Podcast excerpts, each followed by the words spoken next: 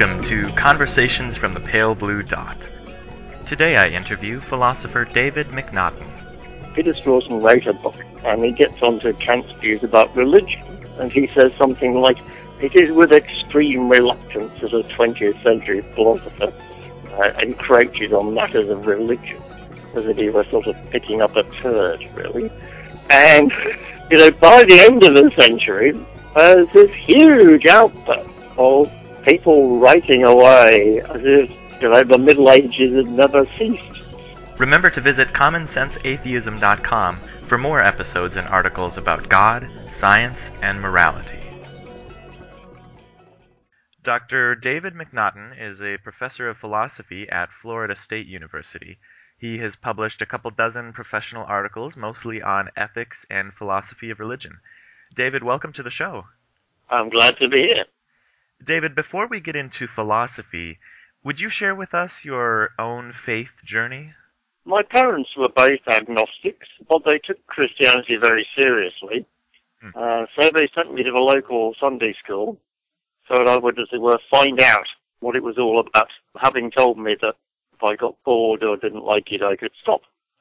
So I guess I went for two or three years, and then uh, when I was 11 or 12, I decided that I'd had enough, so I stopped going. And then, as so often happens when you're a teenager, in my early teens, I started, you know, thinking seriously about these matters and thought it the most important question to know whether there was a God. And so uh, I started praying every evening, you know, waiting for some sort of reply. And I guess after about six months, I felt there was some kind of a response, nothing tremendously, you know, earth-shattering. So I went along to my local Methodist church, which was the one that I had been to Sunday school at.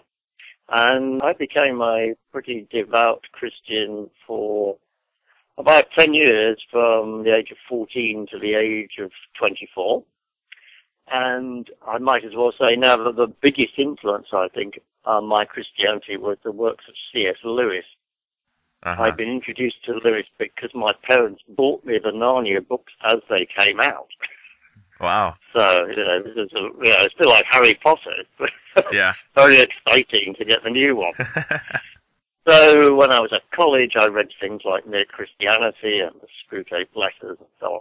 And then in my mid-twenties, I just started drifting away. And it wasn't as if anything dramatic happened. It was just you know, I didn't go to church for a while, and then I was reminded later of Jesus' parable about the man who goes out to sow the wheat, you know, and the weeds come up and chokes the wheat after it started growing, and these are kind of worldly cares. When you're in your mid-twenties, there are a lot of things going on. You're trying to get a house, you get married, you know, it's very easy just to kind of think that these things are more important.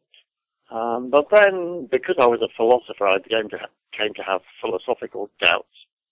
And in particular, I read Hume, and Hume, of course, has a, a very well worked out attack on Christianity. For many years, I taught philosophy of religion with Richard Swinburne, who was the head of my department. And Richard Swinburne, I read a lot of Swinburne, and he persuaded me that the intellectual case for Christianity was much stronger than I had previously thought.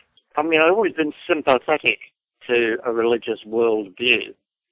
Um, and I noticed that whenever people attacked Christianity, I was immediately defending it, saying, no, no, you don't understand.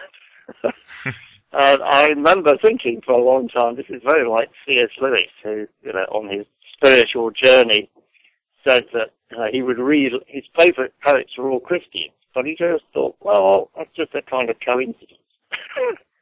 shame about them being Christians, really, but they're very good poets. so I would sort of say, no, no, no, this is, you know, this is a sensible view. I just don't hold it. And then philosophically, the most important thing that happened to me next was reading William James' The Will to Believe. And I think one of the things that had been holding me back was the thought that philosophically respectable people only believe things when they've got really very strong evidence for believing them. And James points out that if you do that, you're going to miss out on an enormous amount in life. Right?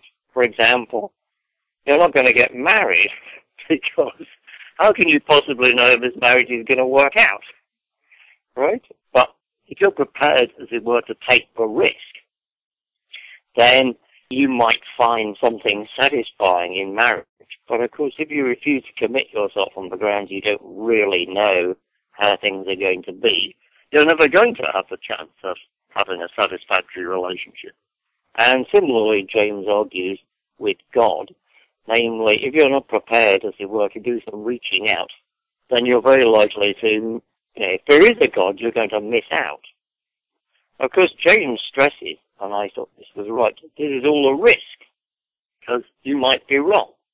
But then he says, well, what's wrong with taking a risk if the reward might be very great in terms of what it did for your life? So I think in a way I sort of started the James approach and, you know, I went back to praying and thinking about these things. But I didn't really do anything about it until my wife became terminally ill. And at that point I did a great deal of praying, as I think many people do. And I found that I was given enormous strength to do all kinds of things I really thought I probably couldn't do. So after she died, I went on a short vacation in Florida and I walked along a beach. And I felt God was saying to me, well, you know, I came through for you and now it's payback time. so I joined my local Episcopalian church and sort of took up my religious life where I'd left it 30 something years before. Now, I, something confused me. I don't I don't want this to come off harsh, but your wife died and that you felt God was saying that he had come through for you? Well, in the sense that I had asked for help in facing this difficulty. Because, you know, apart from dying yourself, having a loved one die is probably a time when you feel most alone, even though other people are, you know, very helpful and still, it's something you have to cope with every minute of the day. And so this seemed to me a time when I was given enormous strength to face up to various difficulties. And so I was grateful. It's, it's like being grateful to a friend who helped you through a difficult patch. Mm, okay. Well, that's a very interesting faith journey. Now, about God and ethics, Mm-hmm. most religious believers have thought that God and ethics aren't really even two separate things. They usually have thought that ethics somehow comes from God or is identical with God. What are some of the theories of morality that believers have proposed? Of course, there are a considerable number, and I'll just mention a very few. The one that I think most people are familiar with is known by philosophers as divine command theory. And this is the view that what makes actions right or wrong is simply their being commanded or forbidden by God. And that view, in a way, doesn't leave much of a role for thinking about ethics or reasoning about ethics. You simply have to consult, as it were, the manual, which is Christian because the Bible, where the rules are laid down. So it's a bit like someone gives you a book and says, here are the rules of the house, and we expect you to abide by them. And if you ask questions, they just say, well, these are the rules. many people don't find this very satisfactory. In fact, many Christians don't really find it very satisfactory. I think partly this goes back to a deep division within Christianity between those who think that God gave you reason for a purpose. One of his purposes was so that you should think clearly about your moral obligations and your place in the world. And the other strand that thinks that we're so depraved and corrupt by sin that our reason is completely depraved and corrupt, and so it's completely useless. And so you have to, you know, rely entirely on God for the answers, because there's no point in thinking for yourself. But many Christians, like Thomas Aquinas, for example, thought that we could work out the basic rules of morality for ourselves. But they weren't, you know, just rules written down in a book, but rules that made sense. You could see, as it were, why God had decided that those were the appropriate rules. Sometimes people put the view this way. People who believe in the divine command theory think that morality just depends on God's will, just on his choice, and on the fact that he's totally powerful and so can do whatever he likes. And people on the other side tend to think that what is good, as it were, finds its source in God, but it depends on his whole nature, including the fact, of course, that he is a, a good and rational being, as well as being a powerful being who can punish. Now, is there a different name for that second theory wherein morality is grounded in God's nature? No, I don't think so. I mean, there may be, but if so, I don't know what it is. And it comes in various different forms.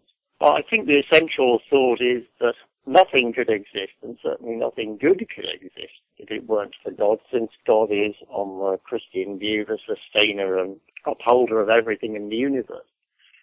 But we're not to think, as it were, that he just does whatever he chooses on a whim since he's a rational being, he creates a world for good reasons and he does things for good reasons and he tells us to do things for good reasons and so on.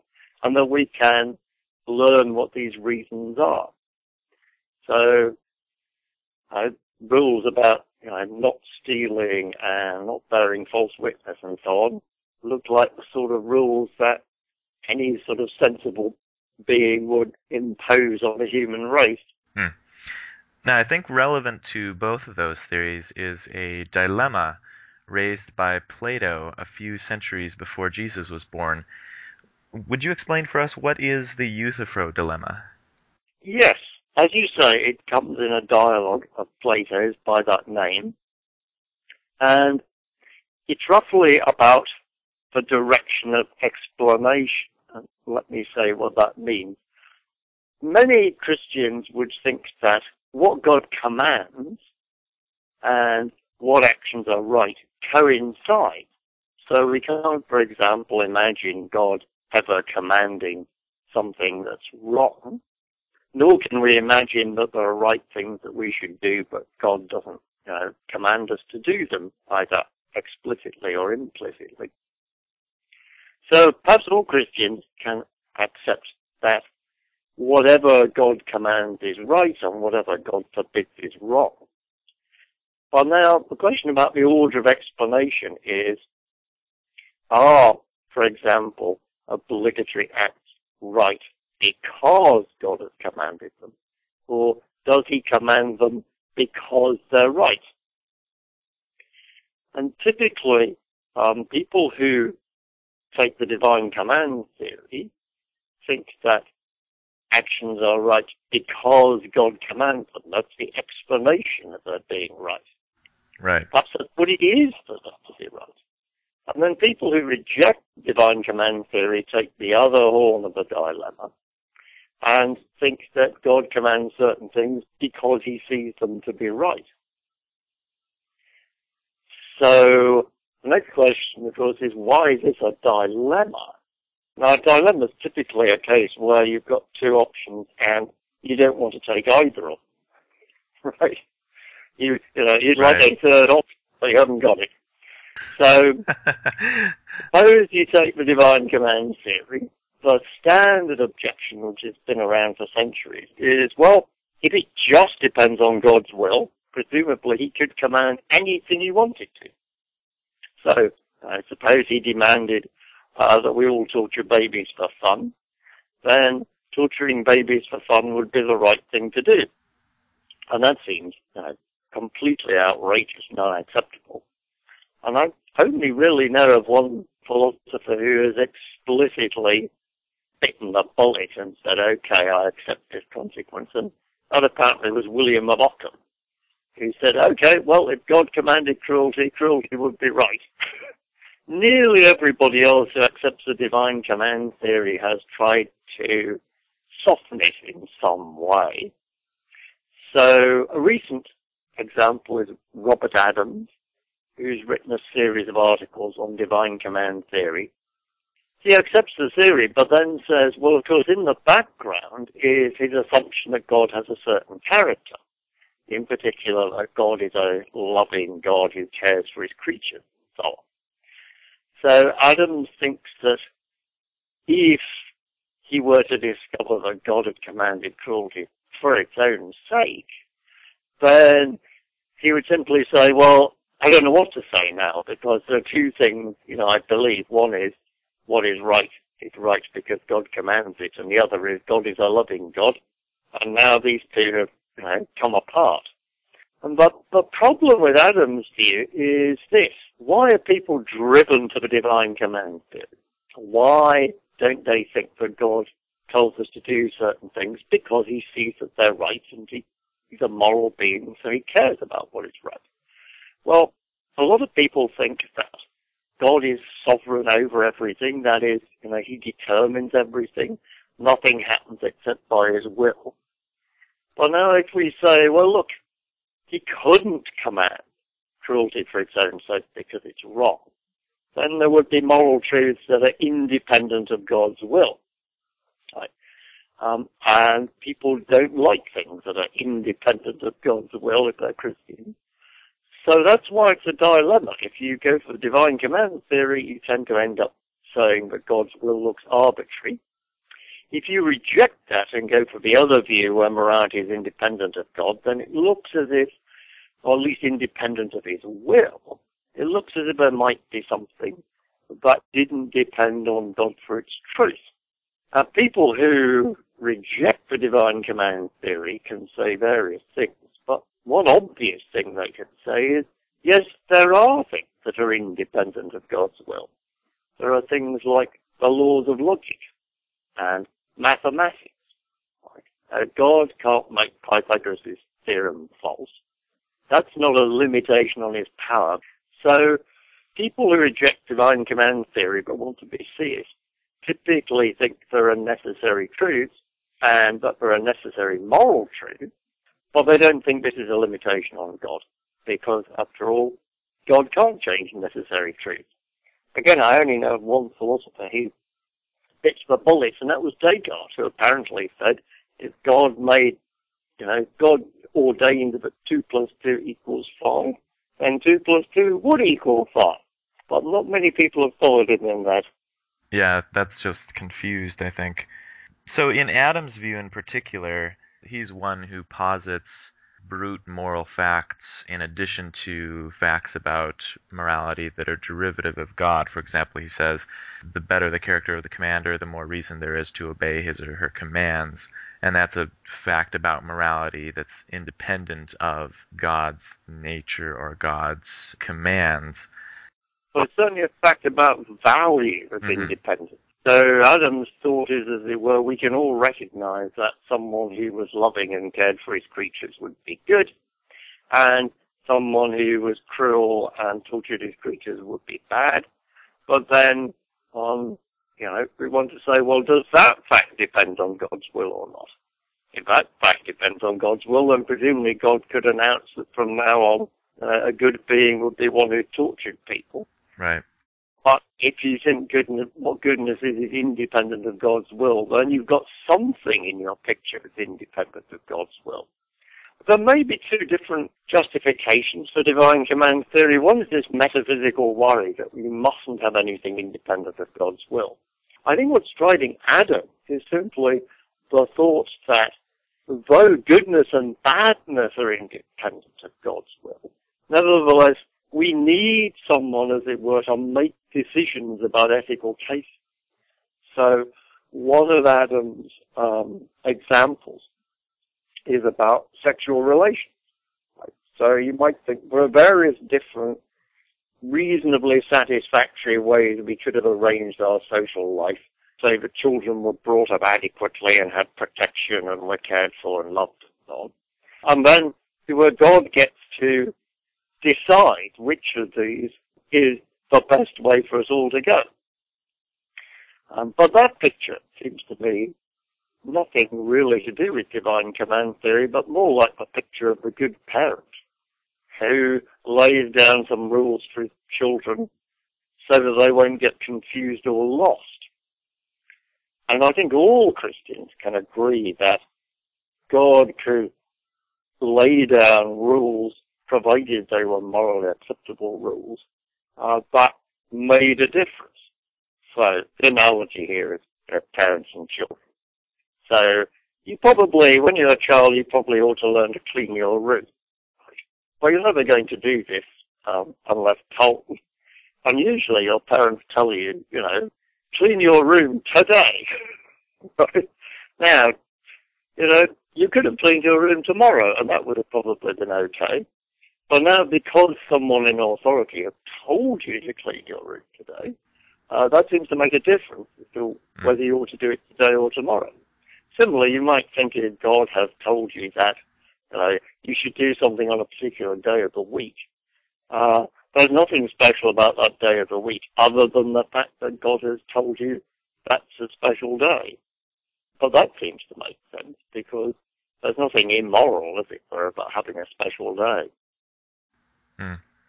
Now, I would think that a lot of Christians would have difficulty with a view like Adams', where there are facts about value and morality that aren't grounded in God's will mm-hmm. or character. Mm-hmm.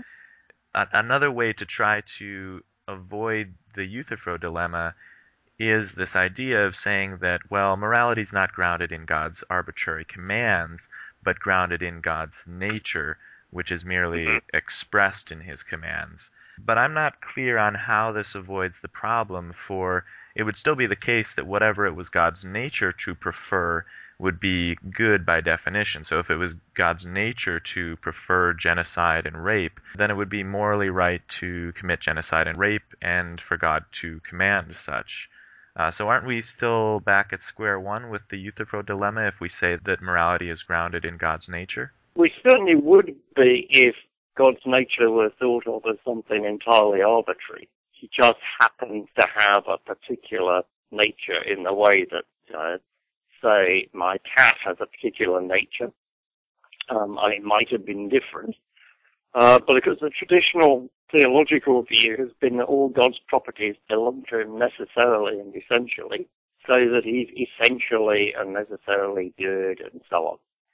Well, I sympathize with the main thrust of your objection because it does seem to me that we can recognize independently of God's nature what a good God would look like. It isn't as it were that we have to discover God's nature first, and then we learn what goodness is. Rather, we already have some idea about what goodness is, perhaps not a complete idea. Um, and in a sense, we you know, we use our judgment to decide whether the God that someone is telling us about is a good God. So I am inclined to think that there are necessary moral and evaluative facts that are independent only of God's will, but in a sense independent of his nature, in that he has that nature because these things are good, rather than these things being good because he has this nature. Now, another concern for divine command theories of morality, one that was raised by many people, but for example, Christian philosopher Gottfried Leibniz, was that if we ground morality and goodness in God's will or his nature, then this kind of evacuates a lot of our praise terms for God. For example, to call God good would just mean that he accords with his own nature, which is, you know, not a very impressive accomplishment. Uh, is this a concern for many theists? I think it ought to be for people who believe in the divine command theory. Um, and indeed, it's an objection that's often pressed against this view because, after all, it's not just a theory about rightness, it's also a theory about goodness. So if you say on, on a sort of divine command approach, then um, what is good is just whatever God approves of. So as you say, um, to say that God is good is no more than to say he has a nature that he approves of. Yeah. Whereas if you think there are standards of goodness that don't, as it were, depend on arbitrary choice, then, as I say, you would think that God is good because as an all-powerful, all-knowing being, he knows, you know, he already knows as well, what is for the best. Um, and so decides. But again, the analogy here might be mathematics, presumably. Uh, for all those many uh, unsolved mathematical problems, like um, until recently Fermat's last theorem. Now, you know, someone produced something they said was a proof of Fermat's last theorem, um, and either it is a good proof or it isn't, and it's so long and complicated that nobody really knows. But presumably God would know. But he doesn't know just by the word choosing. He can immediately see all the steps in the argument and see whether they all make, they're all valid or not. Mm. And I think the same might be said about it. Well, another thing that confuses me about divine command theory is that it's often put forward as a form of objective morality. Mm-hmm. But I think that traditionally it's been fit under the category of subjectivism uh, in such that, you know, subjectivist theories of morality hold that moral statements are made true or false by the attitudes or conventions of persons. And so individual subjectivism would say that something is good or bad if a particular person thinks that they're good or bad. Uh, cultural subjectivism would say that something is morally right or wrong depending on whether or not it's approved by a particular society. Ideal observer theory would say that we can hypothesize this ideal observer who can see everything clearly and is perfectly rational, and what's good or bad is dependent on what that hypothetical entity uh, would think is right or wrong. And then it seems like divine command theorists think that that ideal observer does exist and his name is God. And so whatever is good or bad is dependent on the attitudes or nature or commands of this particular person God. So, why would that be put forward as an objective theory of morality? That's a good question. But you know, the word objective and subjective are probably the most overused terms in philosophy, and as philosophers are always pointing out, need very careful definition. Yeah. So I think one thing that people want, as it were, from their moral code is the thought that it's objective in the sense that its truth or falsity doesn't depend on what we humans, as it were, decide or want or happen to feel or would feel if we did various things and so on. And in that sense, of course, having a sort of divine commander who tells you what all the answers are, uh, and that's going to be true for everybody, that gives you that kind of objectivity, the kind of objectivity where, where there's no arguing about this there is an answer, and the answer is given, as it were, in the Divine Army Manual. But there's another, as you rightly point out, there's another contrast that people often make, which again is a sort of Euthyphro point about what explains it. Namely, uh, uh, is this action right because, you know, a perfectly informed, sympathetic being would approve of it? Or would a perfectly informed, sympathetic person approve of it because it's right? And on my conception of God, then because God is fully rational and sees all the facts and understands everything, then he sees which acts are, are right, which ones are wrong, which ones uh, you know, are morally indifferent. And so it, it doesn't depend on um, his his attitude. Rather, his attitude is determined by the moral facts. So I want to agree with you that one of the objections to divine command theory would be that it seems to make uh, morality dependent on somebody's uh, choices, uh, even if that person is perfect in every way. And that would be like mathematics again. I mean, it would be very odd if the truth of Pythagoras' theorem depended on God's believing it, rather than God's believing it because he sees that things have to be this way. Now, you mentioned that one definition for objective would be to say that, well, morality is objective if it's grounded in a standard that transcends human thought. Yeah. Uh, but that would also be the case if, for example, we found out that we were in some kind of universe simulation by a math student in a higher dimension. we could say, well, morality is grounded in what this math student thinks is right in our universe, and that would seem very much to be a subjective moral theory in the first sense that I intended, and yet it would be objective in the sense of having to transcend the ideas of Homo sapiens. Yes. Well, I said that I think one consideration that might drive people to divine command theory is this feeling that, uh, as it were, if there isn't a standard that transcends humans, then uh, everything is up to us, so we can do what we like, and so on. But in fact, as you point out with your little example, um, the difficulty with this theory is that I think all the time we're smuggling back into the theory the thought that, after all, God, as it were, gives you these rules because he sees they're the best rules, whereas, you know, the mad experimenter or whatever might just pick a set of rules. you know, any old set of rules. Yeah. But I don't think a divine command theorist is really entitled to that thought. Right? That because the divine command theorist simply bases morality on the fact that God has power and that he chooses things a certain to be a certain way. And the philosopher Thomas Hobbes says, look, people ask why should we obey God? And some people think it's because we should be grateful to him and because he's created. Some people think that we should obey God because he's good. But the real reason is that he has irresistible power. so that seems to be a most unattractive moral theory.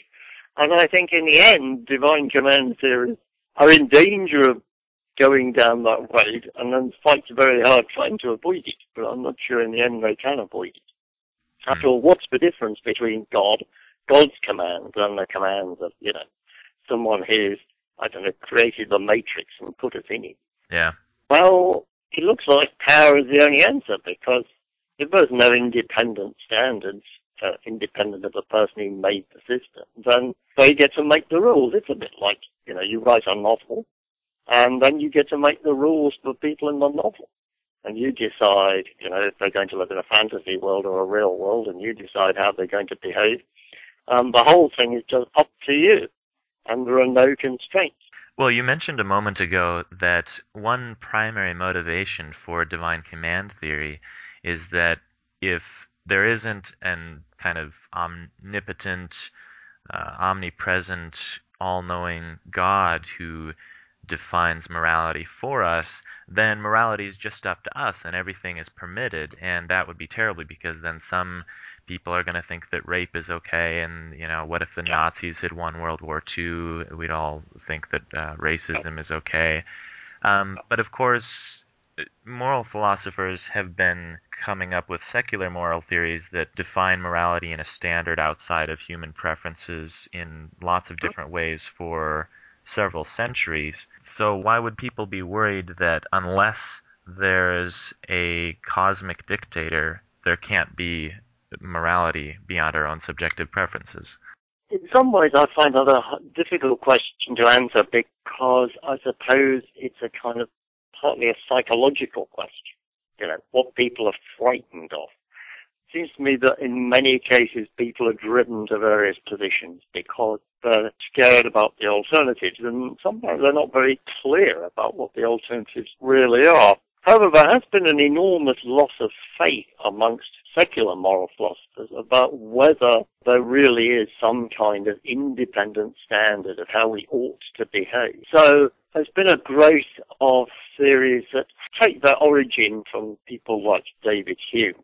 Hume's view, which was fairly common at the time that he wrote, also widely accepted now, is a view in which really all that we can say is that we are the sorts of creatures who typically tend to approve of certain kinds of action and tend to disapprove of other kinds. And we can perhaps offer an evolutionary explanation of why we all think like that. And so we impose a moral system on everybody because it's for the general benefit and because we are sort of driven by our evolutionary origins to want to do that. But nevertheless, if someone were to ask really awkward questions like, well, I can see it's for the general good, but why should I obey these rules? There really isn't on this view a very satisfactory answer. Right at the end of Hume's little book, An Inquiry Concerning the Principles of Morals, he had this example about a sensible knave. And the sensible knave asks the question, well, why shouldn't I be unjust if I can get away with it? And Hume says, well, sort of looked at in a rather limited way, uh, this guy has a point. But still, you know, how would he sleep at night? Uh, you know, how could he have a assessment of his character that he could live with if he behaved this way? Well, the obvious answer to that seems to be, well, by not caring about being unjust, of course. Well, plenty of unjust people sleep perfectly well at night. And so in the end, Hume just has to say, well, that's just the way we're made. Most of us aren't like this. On the other side, there are people like me who think there are independent moral norms.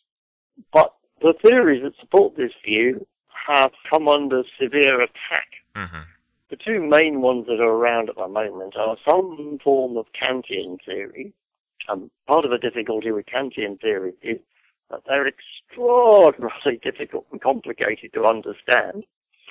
And what used to be known as rational intuitionism, which is a view that held by, for example, by David Ross. And that's the view that there are certain sort of fundamental moral and evaluative truths that we know simply by thinking about them. And of course, we could be wrong about these, but all you can do if you think you might be wrong is to go back and think again. But rational intuitionists, and I am a rational intuitionist, are few and far between because this is thought to conflict to the sort of scientific worldview. Mm-hmm.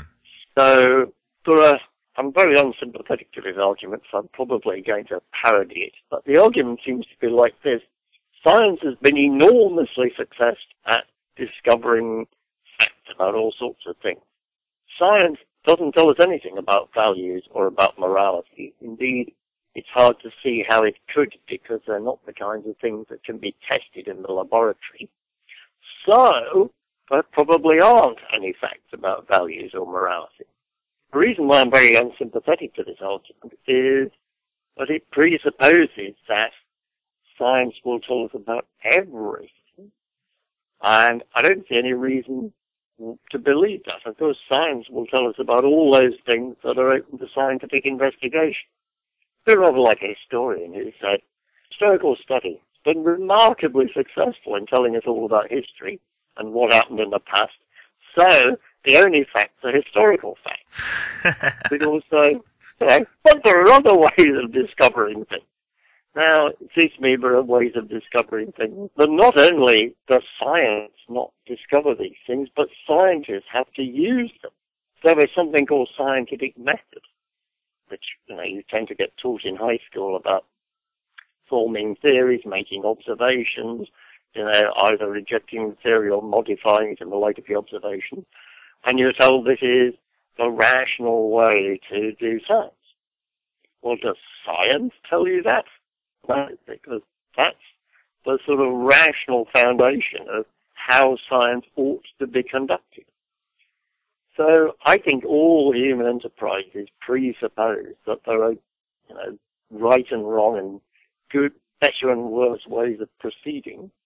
And if you say, how do we know these things? Well, rather unexciting answer is think about them as clearly as you can are there other Abrahamic believers who accept a theory that is different than divine command theory, like you do? For example, rational intuitionism, or Kantian ethics, or consequentialism, or contractarianism, or are pretty much all, you know, Western Jews, Muslims, Christians going to accept just a divine command theory of ethics?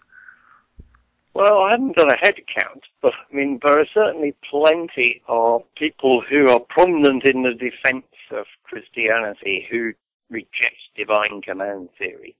Um, one of these is Richard Swinburne, actually someone called the Thomas Aquinas of the 20th century, which is pretty high praise. And Swinburne takes a view rather similar to mine, namely that he thinks that fundamental moral truths are necessary truths, and uh, not even God can change the necessary truths. But that leaves a lot if it were to be filled in. So God can't know, command you to do anything that's fundamentally morally wrong. But given there are a lot of things that uh, are wrong, but you still have a choice, he could, if he saw fit, command you to do one thing rather than another. Uh, so on Richard's view, God's commands make a difference, but they make a difference in the area of things that aren't already forbidden as being absolutely morally wrong.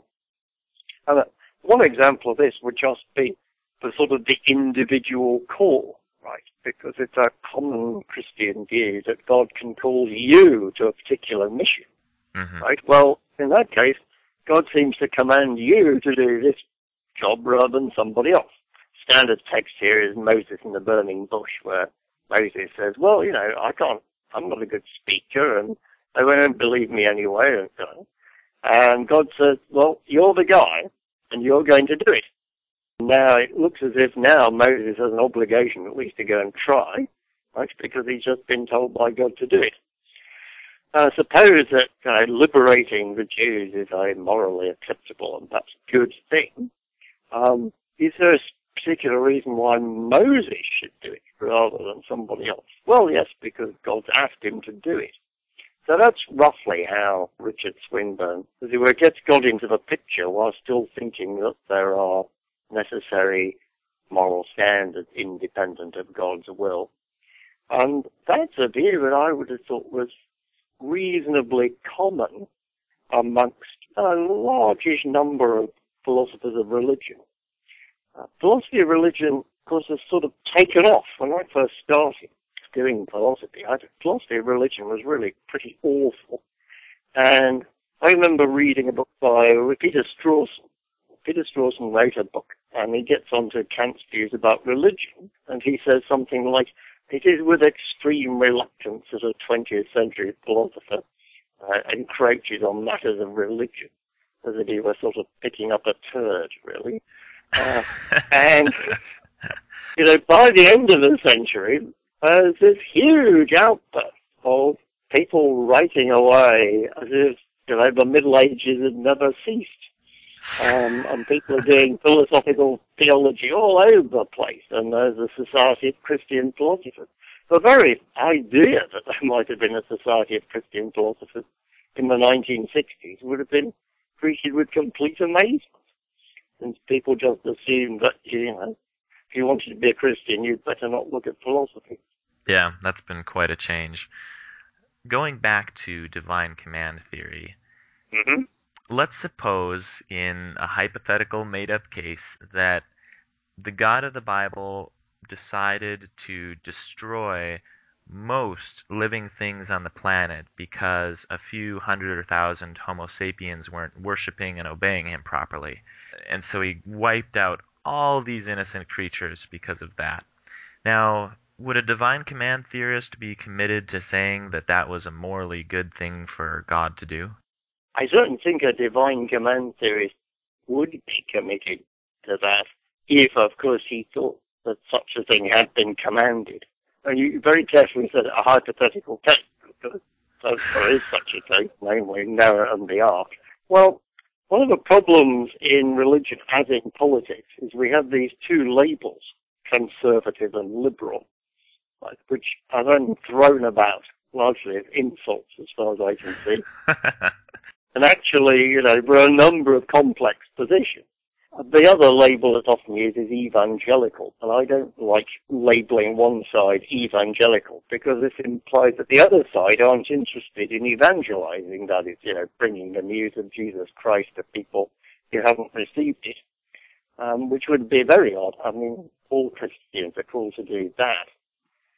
So one division is between what we might call literalists and people who don't think that every word in the Bible is, you know, to be taken as literally true.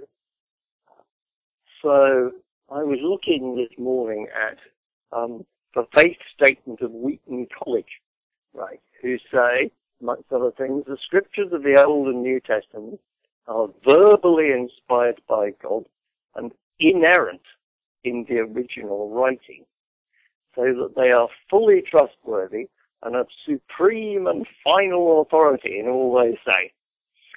Okay, pretty clear. And then it goes on to say things like, we believe that God directly created Adam and Eve, historical parents of the entire human race, blah, blah. Straight down the line, uh, everything in the Bible is to be read as a literal historical account. Mm. And why I was interested in this is because, I think I mentioned that one of my heroes was C.S. Lewis. One of his friends, Clyde Kilby, sent him the Wheaton College statement and asked for Lewis's opinion about it. Um, the reply is interesting because Lewis is someone of whom sort of conservatives and evangelicals tend to be very fond. And yet Lewis clearly doesn't believe that we should take the, the whole Bible as, you know, the literal truth. He's very mild, of course, in what he says, but he points out that any account of how we understand the Bible has to take notice of some facts. One is that there are, you know, clear inconsistencies. One example he gives is there are two genealogies for the birth of Jesus. They just have different, you know, ancestors. Uh, they can't both be right. Or the two different accounts of the death of Judas, in one of which he hangs himself, and in the other his bowels burst, if I remember rightly. And the other thing is that he says I thought was very interesting is that when he reads the Bible and gets inspiration from it, usually the question of is this literally true is not it were the primary issue as he's reading it. So that's the first thing. You can read the Bible in some ways for its message rather than, you know, worrying about whether, for example, the sun really did stand still whilst Joshua fought a famous battle. The other is do we think the Bible, as it were, has a consistent view of God all the way through? Or do you think that it's a long historical document which shows people getting closer and closer to an understanding of God that modern people would find acceptable? So, on my understanding of things that are written in the Bible, God is clearly originally conceived of as a being with a body, who you know, lives in a particular place and goes walking in gardens in the cool of the evening and so on. Um, and then later people come and say, no, no, he doesn't dwell in a house built by human hands. He's purely spirit. He doesn't have a body. That's a mistake. And I read the Bible as saying that originally God wants sacrifice. And then you get a lot of prophets who come along and say, no, no, I don't want sacrifice. I want mercy and justice. Now, it seems to me you can make very little sense of the Bible if you don't see this later writers, as it were, correcting earlier writers and trying to improve on. So a different way of reading the Bible is to think that it's a story of people struggling towards a certain conception of God, which is then, you know, fully revealed in the life of Jesus. For me, anyway, trying to read the Bible as the coherent, consistent work of one deity is just makes the whole Bible incomprehensible, and it makes a lot more sense if you read it as, you know, the writings of many different people who had different theologies and different ideas about morality and different ideas about politics, and they just happen to be sold. This entire library of different authors happen to be sold uh, between, you know, just one set of covers. Yeah, I think it's more than just a set of covers because I think there are reasons why these particular books were chosen. And another thing that you know, we always have to remember is that these books were chosen. There was an enormous debate, as you know, which went on for centuries about what's in the Bible. And I think, not sure about this, but I'm pretty sure the book of Revelations was only finally and definitively included rather late in the Middle Ages.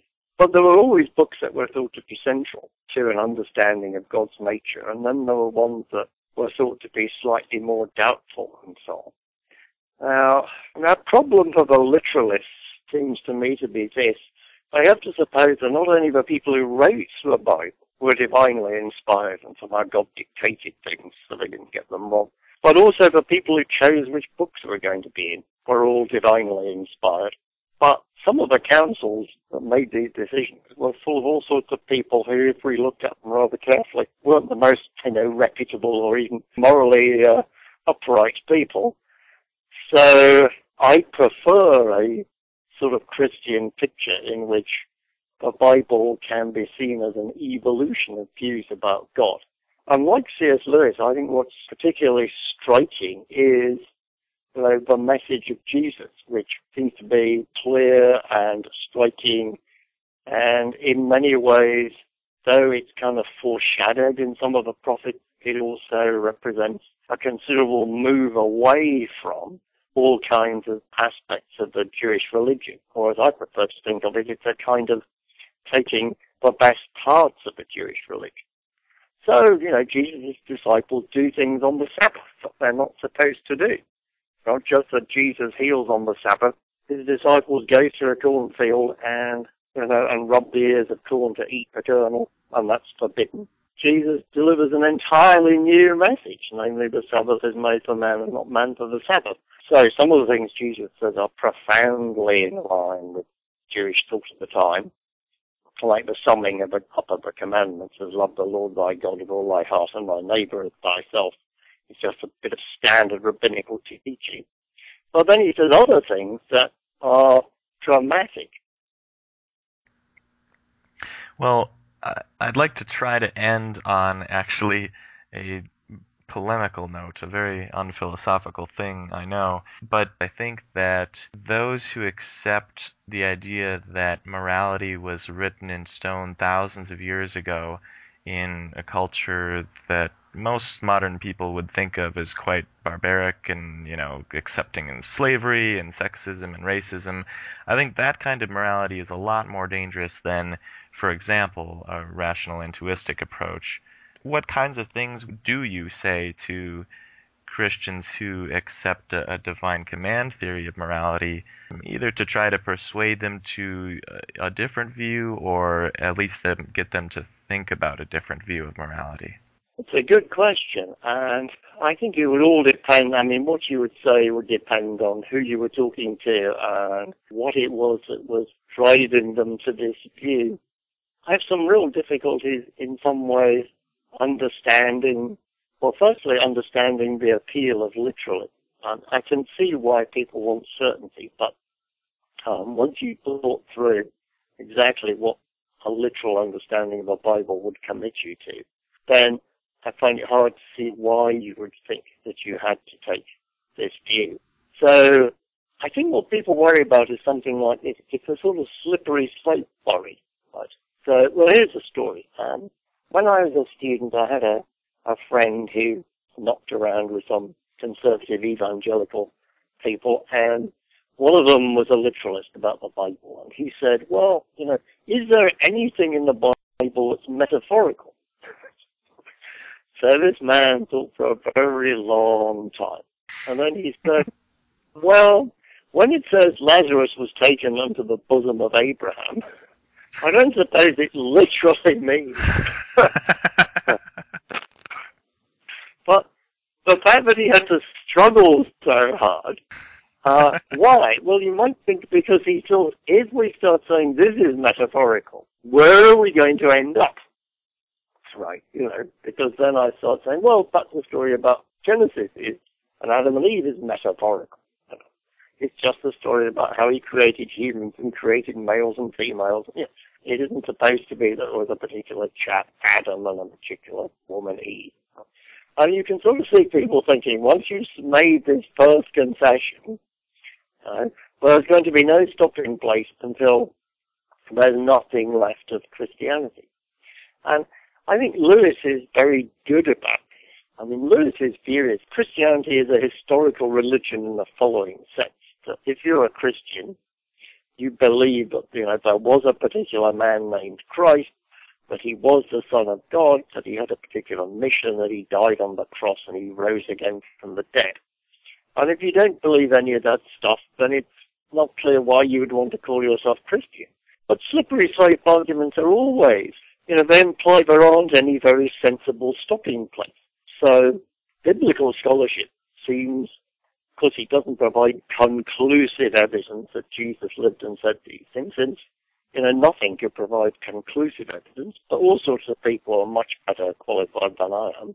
Think that the evidence is rather good, and probably you know just as good as evidence for other distant historical events are often shrouded in a certain amount of darkness. And so just saying, well, look, some parts of the Bible aren't literally true, and some are metaphor, and some are symbolic, and some are myths trying to tell us a certain kind of story, doesn't mean we have to think that the whole thing is a myth.